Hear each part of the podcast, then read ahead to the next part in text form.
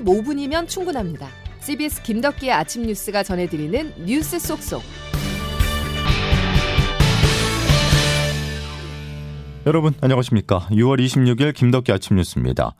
일주일가량 늦은 장마가 시작됐습니다. 지각한 만큼 존재감을 빠르게 드러내기라도 하듯 시작과 동시에 강한 비를 퍼붓고 있는데요. 행정안전부는 호우 대처를 위해서 중앙재난안전대책본부 1단계를 오늘 새벽 3시부로 가동했습니다. 자, 기상청 연결해 출근길 상황 알아보겠습니다. 김수진 기상 리포터. 네, 기상청입니다. 예, 전국이 장마권인 거죠? 네, 그렇습니다. 어제 제주와 남부지방을 시작으로 오늘 아침 전국 대부분 지역에서 장맛비가 내리고 있습니다. 지금까지 제주 삼각봉에 221.5mm 안팎의 큰 비가 쏟아졌고요. 그 밖에 나주 85, 남해 67mm 안팎의 강우량을 기록하고 있는데요. 현재는 전남 동부와 전북 보성, 경남 하동에 호우주의보가 내려진 가운데 특보 지역과 경기 동부, 강원 내륙, 영남 내륙을 중심으로 시간당 10에서 30mm 안팎의 장대비가 쏟아지고 있습니다. 있습니다. 앞으로 이렇게 돌풍과 벼락을 동반한 시간당 20에서 40mm 안팎의 국지성 호우가 예상되고 있는 가운데 내일까지 제주도에 50에서 최대 200mm 이상, 그밖에 중서부와 남부에 30에서 100, 최대 120 이상, 강원 동해안에 10에서 50mm 안팎의 많은 비가 더 내리겠고요. 특히 현재 강풍특보가 발효 중인 제주도를 비롯해 그밖에 전국으로도 내일 오전까지 바람이 강할 것으로 보여서 여러모로 대비를 잘 해주셔야겠습니다. 예, 그러면은 이번 주 내내 비가 내리는 겁니까?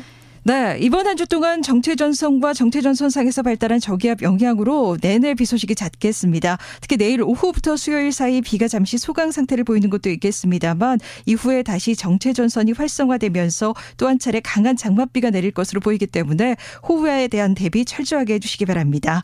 지금까지 기상청에서 전해드렸습니다.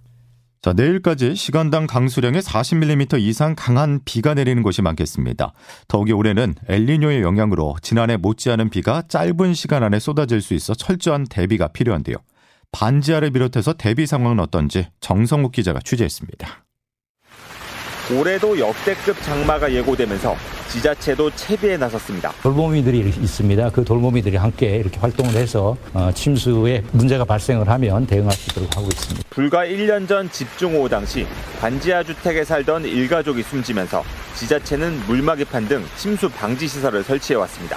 하지만 서울 반지하 주택 1만 5천여 가구 중 40%에도 못 미치는 5천여 가구에만 물막이판이 설치됐습니다. 침수 방지 시설을 설치하려면 집주인의 동의가 필요한데 집값이 떨어질까봐 설치를 꺼리는 세대가 상당수로 파악됩니다. 지난해 하천물이 불어나 사망자가 발생한 경기도 지자체도 마찬가지입니다. 하천이 범람하면 마을 전체가 물에 잠길 수도 있지만 주변엔 임시로 막아놓은 드럼통과 돌포대가 고작입니다. 경기도 광주 목현동 주민 김모 씨입니다. 사망사고 있었고 여기는 지금 아무것도 된 건 없어요. 위에서부터 밑으로 되는 것도 아니고요. 이렇게 가다 보면 중간 중간 중간 정비가 되어 있어요.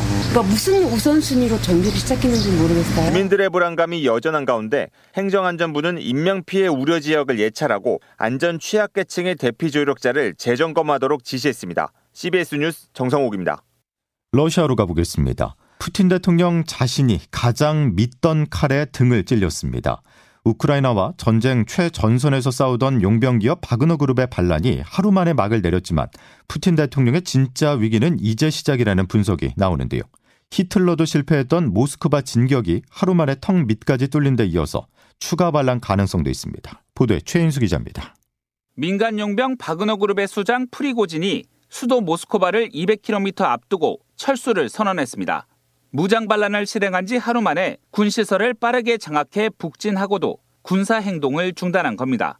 모스크바 붉은 광장이 폐쇄되고 주민 통행이 자제되는 등 수도 함락 위기가 고조됐지만 하루 천하로 마감했습니다. 벨라루스 루카센코 대통령이 중재에 나서면서 프리고진 용병군과 러시아군의 일촉즉발 유혈 충돌은 피했습니다. 프리고진이 러시아 남부 도시를 떠나면서 현지 주민들이 환호성을 지르거나 박수를 쳤고 몇몇 가는 승합차 안에서 악수를 나누는 모습도 로이터 통신을 통해 보도됐습니다. 푸틴 대통령은 용병군들을 처벌하지 않기로 합의했습니다. 사태는 일단락됐지만 측근 반란에 속수무책이 되면서 푸틴 대통령의 철권 리더십은 큰 타격을 받게 됐습니다. CBS 뉴스 최인수입니다. 바이든 미국 대통령은 젤렌스키 우크라이나 대통령과 전화 통화를 하고 전황에 대해서 의견을 교환했습니다. 미국은 푸틴 대통령 권력에 균열이 생긴 것으로 보고 혼란은 당분간 이어질 수 있다고 내다봤습니다. 워싱턴에서 최철 특파원이 보도합니다. 미국이 주목한 것은 러시아 내부에서 푸틴의 우크라이나 침공에 대해 직접적으로 의문을 제기하고 있다는 점입니다. 토니 블링컨 미국 국무장관은 오늘 여러 방송에 출연해 이번 건은 푸틴의 권위에 대한 직접적인 도전이었다며 푸틴은 앞으로 몇 달 동안 여러 가지 새로운 문제들을 직면하게 될 것이라고 말했습니다. 아직 현재 진행 중이지만 이번 건은 매우 특별합니다. 전에 보지 못했던 러시아 내부의 균열을 보게 될 것입니다. 구체적으로 블링컨 장관은 16개월 전만 해도 러시아는 일주일 안에 우크라이나를 지도에서 없애겠다고 했지만 이제는 자신들이 고용한 용병들에게 쩔쩔매는 신세로 전락했다고 꼬집었습니다. 한마디로 이번 건은 러시아의 우크라이나 침공이 모든 면에서 전략적 실패가 됐다는 점을 증명한 셈이라고 정리했습니다. 이번 사건이 발발하자 미국을 위시한 서방 진영은 사태 추이에 촉각을 곤두세우며 긴밀히 접촉했습니다. 바이든 대통령은 프랑스, 독일, 영국 수반들과 전화로 이번 사태에 대해 논의했고 블링컨 국무장관도 유럽연합은 물론 G7 외교 장관들과 상황을 공유했습니다. 워싱턴에서 CBS 뉴스 최철입니다. 윤석열 대통령의 6.25 전쟁 발발 73주년을 맞은 어제 강력한 힘만이 진정한 평화를 보장한다고 말했습니다. 윤 대통령은 SNS 글을 통해 공산 세력의 침략에 온몸으로 맞서 싸워 자유를 지켜낸 영웅들의 희생이 헛되지 않도록 자유 대한민국을 더욱 굳건히 수호하고 세계 시민의 자유와 번영에 기여할 것이라면서 이같이 밝혔습니다. 윤 대통령은 이어 자유 대한민국을 잊게 한 영웅들의 피 묻은 군복의 의미를 기억해야 한다고 강조했습니다.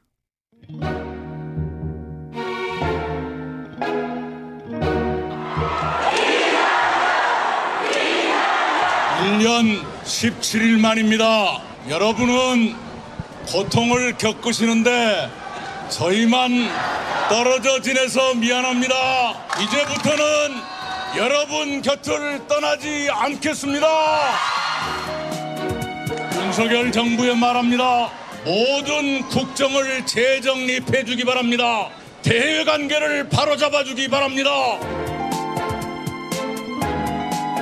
대한민국이 이 지경이 된 데는 저의 책임도 있다는 것 잘 압니다. 저의 못다한 책임을 다하겠습니다. 못다한 책임을 하겠다. 한국당을 밥자마자 전한 이낙연 전 민주당 대표의 일성입니다. 당내에서는 묘한 긴장감이 감도는데요. 이재명 대표는 백지장도 맞들어야 할 어려운 시국이라면서 통합을 강조했습니다. 허지원 기자의 보도입니다. 그제 인천공항을 통해 귀국한 이낙연 전 대표는 지지자들과 만나 윤석열 정부를 비판하고 외교 관계에 대해 논평했습니다. 못다한 책임을 다하겠다며 사실상 정계 복귀를 시사했습니다. 대한민국은 나라가 국민을 걱정하는 것이 아니라 국민이 나라를 걱정하는 지경이 됐습니다. 저의 못다한 책임을 다하겠습니다. 구체적인 방법을 묻는 기자들의 질문엔 답하지 않고 자리를 떠났는데 당분간 이 전 대표가 당내 현안에서 떨어져 있을지라도 총선을 앞두곤 어떤 역할을 하리라는 시각이 제기됩니다. 연말쯤 정치권이 총선 국면에 들어가면서 이재명 대표의 지지율이 떨어지는 등 민주당이 열세를 보인다면 전면에 나설 수도 있다는 겁니다. 또 현재 검찰 수사와 재판을 받고 있는 이재명 대표의 사법 리스크가 커진다면 이낙연 전 대표의 입지는 올라갈 수도 있습니다. 이재명 대표는 어제 처음 입장을 내놨는데 백지장도 맞들어야 할 어려운 시기라며 모두 힘을 합쳐야 한다고 짧게 답했습니다. CBS 뉴스 허지원입니다. 공직사회에도 긴장감이 흐릅니다. 소폭 개각이 다가왔기 때문인데요. 규모는 크지 않지만 방통위원장과 권익위원장 등이 포함돼 있어 파장은 작지 않을 전망입니다. 박정환 기자의 보도입니다. 윤석열 대통령은 그제 프랑스 베트남 순방 일정을 마치고 귀국한 직후 행정안전부에 지하주택 침수 등 장마 피해에 철저히 대비하라고 지시했습니다. 주목되는 또 다른 현안은 차기 방송통신위원장 지명 및 차관 인사 등입니다. 차기 방송통신위원장으로 유력한 이동관 대통령실 대외협력 특보에 대한 지명은 이르면 이번 주 이뤄질 것이란 관측이 나옵니다. 이와 함께 차관 인사의 경우 전체 19개의 정부 부처 중 절반 정도가 교체될 것이란 관측이 나옵니다. 이번 인사는 집권 2년차 국정 드라이브를 본격화하는 것으로 대통령실 비서관급 인사가 전진 배치될 가능성도 거론됩니다. 윤 대통령이 순방 직전 지시한 사교육비 경감 대책과 수능 킬러 문항 배제 등에 대한 후속 조치도 주목됩니다. 아울러 야당인 더불어민주당이 강행 처리를 예고한 노란봉투법, 일본 후쿠시마 오염수 방류를 둘러싼 정치권의 공방 등도 주요 현안으로 꼽힙니다. CBS 뉴스 박정환입니다.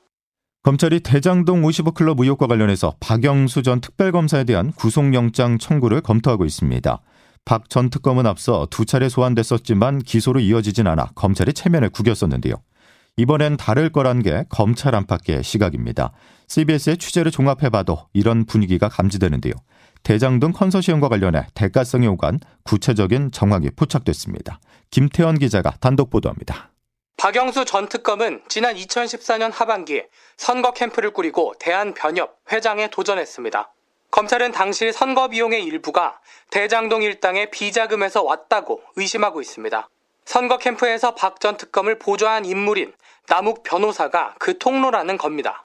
박 전 특검은 우리은행이 대장동 업자 컨소시엄에 참여하도록 영향력을 행사하고 그 대가로 200억 원을 받기로 약속한 혐의를 받습니다. 검찰은 박 전 특검이 이들로부터 1억 원이 넘는 선거 자금을 지원받았는지 따져보고 있습니다. 실제 남 변호사는 검찰 조사에서 선거 때 1억 5천만 원 정도를 도왔다고 진술했습니다. 정영학 녹취록에서도 김만배 씨가 박 전 특검 인척인 이기성 씨에게 같은 취지로 말하는 대목이 나옵니다.